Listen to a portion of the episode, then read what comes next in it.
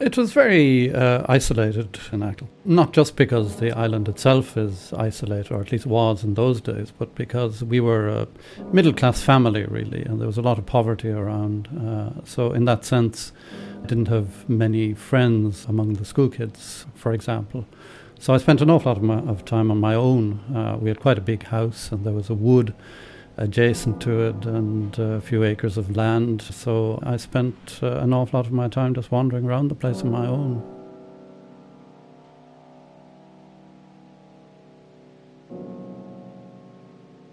My parents, particularly my mother, uh, were always fretting about the fact that I was on my own so much, and every so often they would uh, arrange for some local lad to come and visit us, but it was usually disastrous. because I would then suddenly become very bossy and uh, things wouldn't turn out well. So, uh, I mean, I was uh, quite content to be on my own.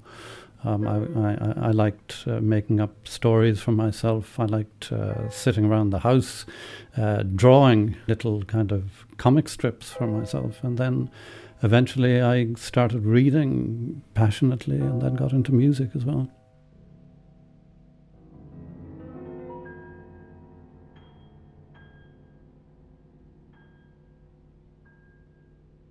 It came to me when I was 10. I, I can remember the, the very moment uh, that I decided I was going to write music. Uh, and I, I remember sitting at the piano and improvising, and I remember playing a piece for the, the maid. We had, we had maids because both my parents worked.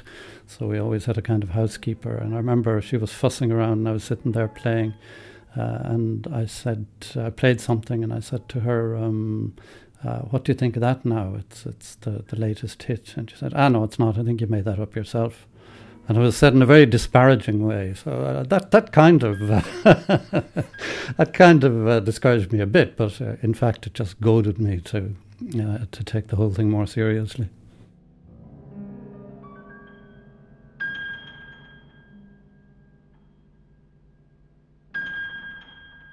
I didn't actually write anything at that stage. I, I just improvised.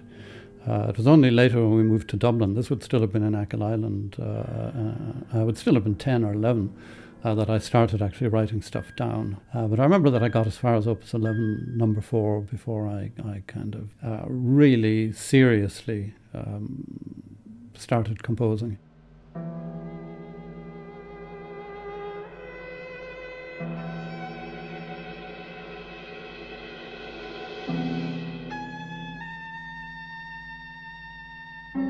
I graduated very quickly. My, my first piece to be performed publicly, in fact, would have been in 1966 uh, in Loreto College, Stephen's Green, where my sister was just finishing up. Uh, and she was playing the clarinet at that stage. So I wrote a mazurka in D minor for her, and she played it with Colman Pearce uh, at the piano. Uh, and that was played in the, in the Christmas concert for about 400 people. And that was the first time I ever took a bow. And it was an extremely lousy imitation of Chopin, uh, essentially. But within a year after that, I, I, I had I had discovered Stockhausen. I had discovered 12 note music. I discovered Boulez. Uh, you know, as I say, I was a fanatic. I just dug and dug and dug and dug, and nothing would stop me.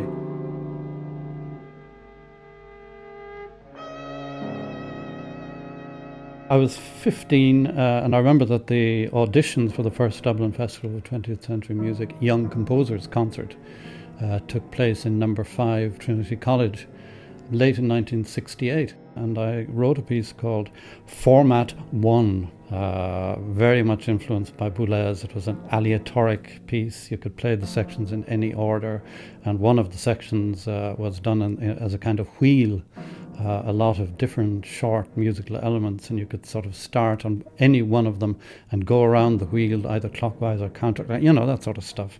It was very, very austere stuff. Uh, uh, and I think because it was so different from what everybody else was doing, uh, I got in. So the following January, I suppose it was, January 1969, uh, I made my debut in the first Young Composers Concert uh, as a composer pianist.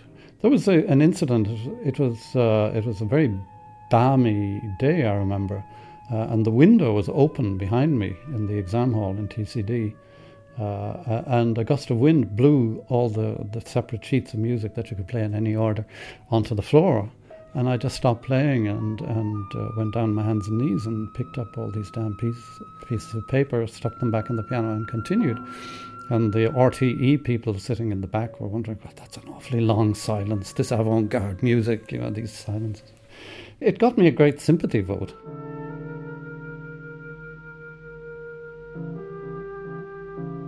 The first half dozen or so works that I still keep in my catalogue uh, were composed around about then and were pieces that I, I still look back on as uh, somehow or other having come out of nowhere. Um, they still astonish me, some of them, not all of them, uh, with, with their originality.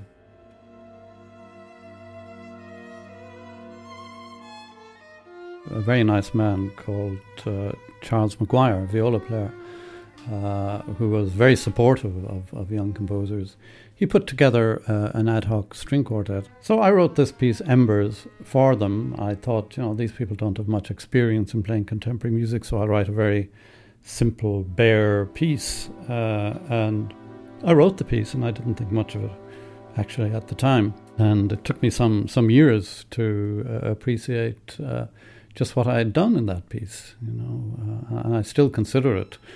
Um, whatever it is, 45 years later, as uh, as as uh, one of the best pieces I've ever written.